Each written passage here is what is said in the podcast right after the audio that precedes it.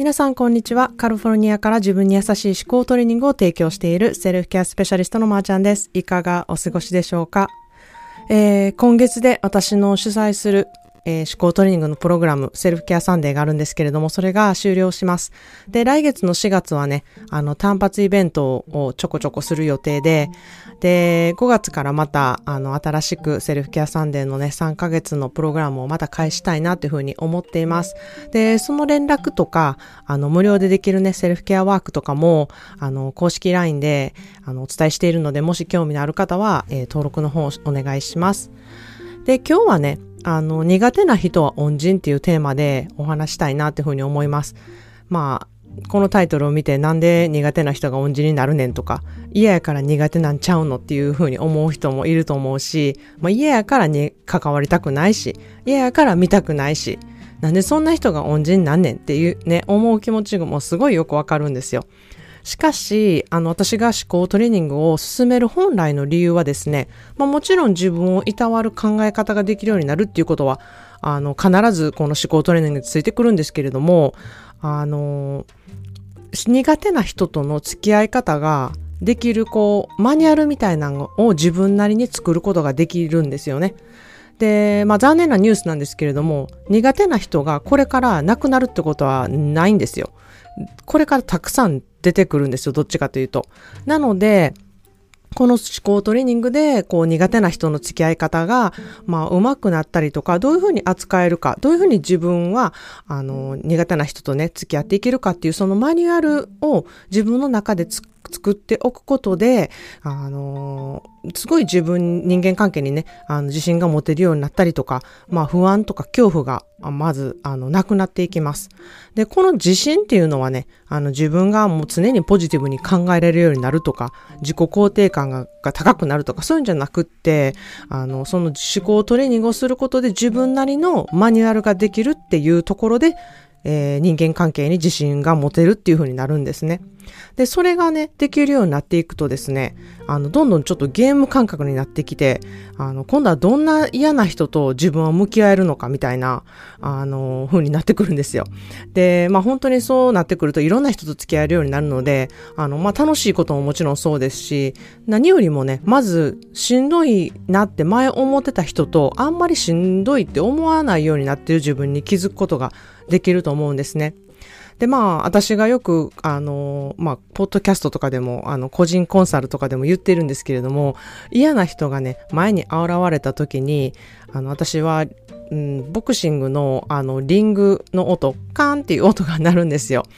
で、その人がね、どんな、こう、ジャブをかけてくるのかとか、それをどうやって自分がね、のけていくかとか、相手のね、負のエネルギーにをね、あの、受けずに、まあ、省エネでどれだけ自分をね、あの、うん、考えることができて、えー、相手をどれだけ疲れさすかって、そこにフォーカス、あの、するっていうことは、どういうことかって、あの、いうふうにね、考えたりとかするようになるんですね。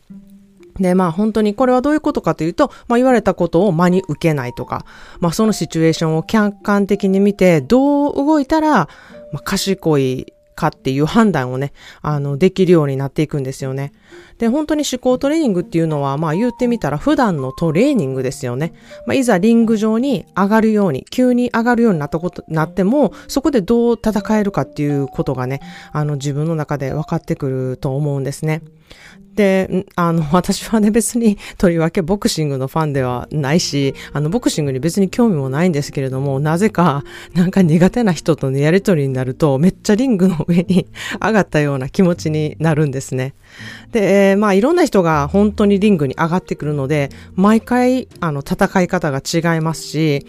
うん、あの、いろんな戦い方があって、いろんな人がいてっていう風になるんですけれども、まあ、私は自分の経験からその思考トレーニングをしていると、自分の中でのマニュアルができるので、リング上で、あの、辛い思いをしたりとか、痛い思いをする回数が確実に減るんですね。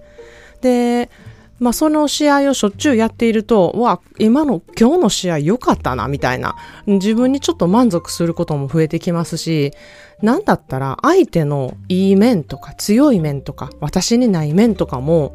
見れたりするんですよ。すごい嫌やって思ってた人やのに、そういう風に見えることもできて、結果、うん、この人にはこういういいところがあるの私は見えてなかったなっていう風になるので、うん、そう思えるようになると、わ、この人と出会ってよかったなとか、この人にたくさん見方を教えてもらったなっていう感じの気持ちになるので、結果、恩人っていう風になるわけなんですよ。で、まあ、私は以前からね、今フリーランスでしているワインのお仕事の上司が、あの、めっちゃ癖ある人で、あの、みんな、あの、彼の元を辞めていくっていう話を ちょこちょこ、あの、このポッドキャストでもやっているんですけれども、なんか今こうなると、こんなにみんなね、辞めていってるんであれば、あの、私最後まで残る人になってやろうみたいな 変なモチベーションが、あの、あるんですね。で、また、あの、い、ん、なんか今、今でもたまにね、あ、なんかリングにまだ上がってるなっていうことがたくさんあるんですけれども、うん、あの、まあ、そんな人とのやりとりでまだリングに上がらされてるってことは、まだまだ私が学ぶことがたくさんあるんだろうなっていうふうに私は自分でも思っているんですね。で、あの、まあ、その一つに、こう、まあ、どれだけいい成績を出してもですですね、絶対に褒めてくれないんですよ。あの、私の上司は。すごいアメリカ人的じゃないんですけれども、なんかそこもね、なんで褒めてくれへんねんみたいな感じでめっちゃムカついたりとかするんですけれども、なんかね、変なとこでまた褒めてくれるんですよ。唯一その褒めてくれるとこっていうのは、なんかこう私の持っている美のセンスとかファッションセンスとか、なんですね。もうなんでやねんって思うんですけれども、なんか、そういうお仕事をしているわけじゃないから、なんかその、ね、見かけのなんか褒め言葉も、なんか馬鹿にしてんのかなって思ったりすることがすごく多いんですけれども、あの、そこでね、そういうふうに思ってたら、自分がしんどいだけだし、なんか自分の特に何もならないので、うん、その褒め言葉はすべていただいて、まあ、この人はこういう感じの雰囲気が好きやねんなとか、うん、こういうブランディングの方で、あの、やりたいんだなっていうふうにね、ちょっと考えを変えるようにしていると、あの、まあ、やりやすいし、自分も嫌な気持ちにならないなっていうふうに思っています。で、以前もお話しした、これもまたお隣のおせっかいおばさんの話も、あの、あるんですけれども、まあ、最初から、うわーこの人苦手な感じの人やなとか、あの、まあ、全然、こう、考え方も違うしっていうのをすごい思ったんですね。だけど、隣に住んでる人じゃないですか。なんかそういう人といざこざを起こしたくないし、嫌な関係になるのも、あの、すごく嫌で、そうなった場合、誰が損するかって言ったら私やなって思ったんですよ。で、これからね、あの、その、その人と会った時は子供たちが生まれる前だったので、まあ、子供たちが生まれてきてからも、こう、関わってくる人なので、うん、子供たちの前でもね、あの、私たちが隣の人を嫌ってるとか、なんか喧嘩してる仲とか、なんか、うん、いまいち良くない関係みたいな、そんな状態をね、あの、例、大人の例としてね、なんか見せたくなかったっていうこともあって、まあ本当に一生懸命思考トレーニングでうまく関係をね、保とう保とうと何回もリングの上に上がらされて、うん、やってきました。でも、それもね、20年近くなるんですけれども、本当に10年以上前から、不思議と、うん、なんか考え方もやることも全く理解してくれないし、理解できないことっていうのがたくさんあるんですけれども、うん、まあ、腐れなのかな？わからないんですけれども、なんか悪い人じゃないし、愛情表現がちょっと違うだけで、いいところもたくさんあるし、うん、それこそなんか本当に感謝の気持ちもあって、あの、恩人っていう気持ちも現れてきました。まあ、それでもね、突然家に来たりとか、あの、長時間居座ったりとかするんですけれども、最初にね、思ってた、こう、嫌悪感、嫌やなって思うね、気持ちがね、もう最近全くないなっていうことに気づいたんですね。まあ、ちょっと、ちょっとただの慣れかもしれないんですけれども、あの、うん、あの、嫌なことっていうふうにはね、ならないんですよね。で、もし、あの、慣れだったとしても、あの、嫌なことっていうのはずっとと嫌なので、慣れないと思うんですよ。だから徐々にこうありがたいっていう気持ちが大きくなってきたからこそ慣れてきたんだなっていうふうにまた思うんですね。はい。ということで今日の一言イングリッシュです。Be proud of your growth.Be proud of your growth. 成長したことを誇りに思う。成長したことをね、誇りとして持とうっていう言葉ですね。苦手な人が恩人だと感じることがあったら、あの、それはね、あなたがやってきた行動とか、うんの結果なんですよね。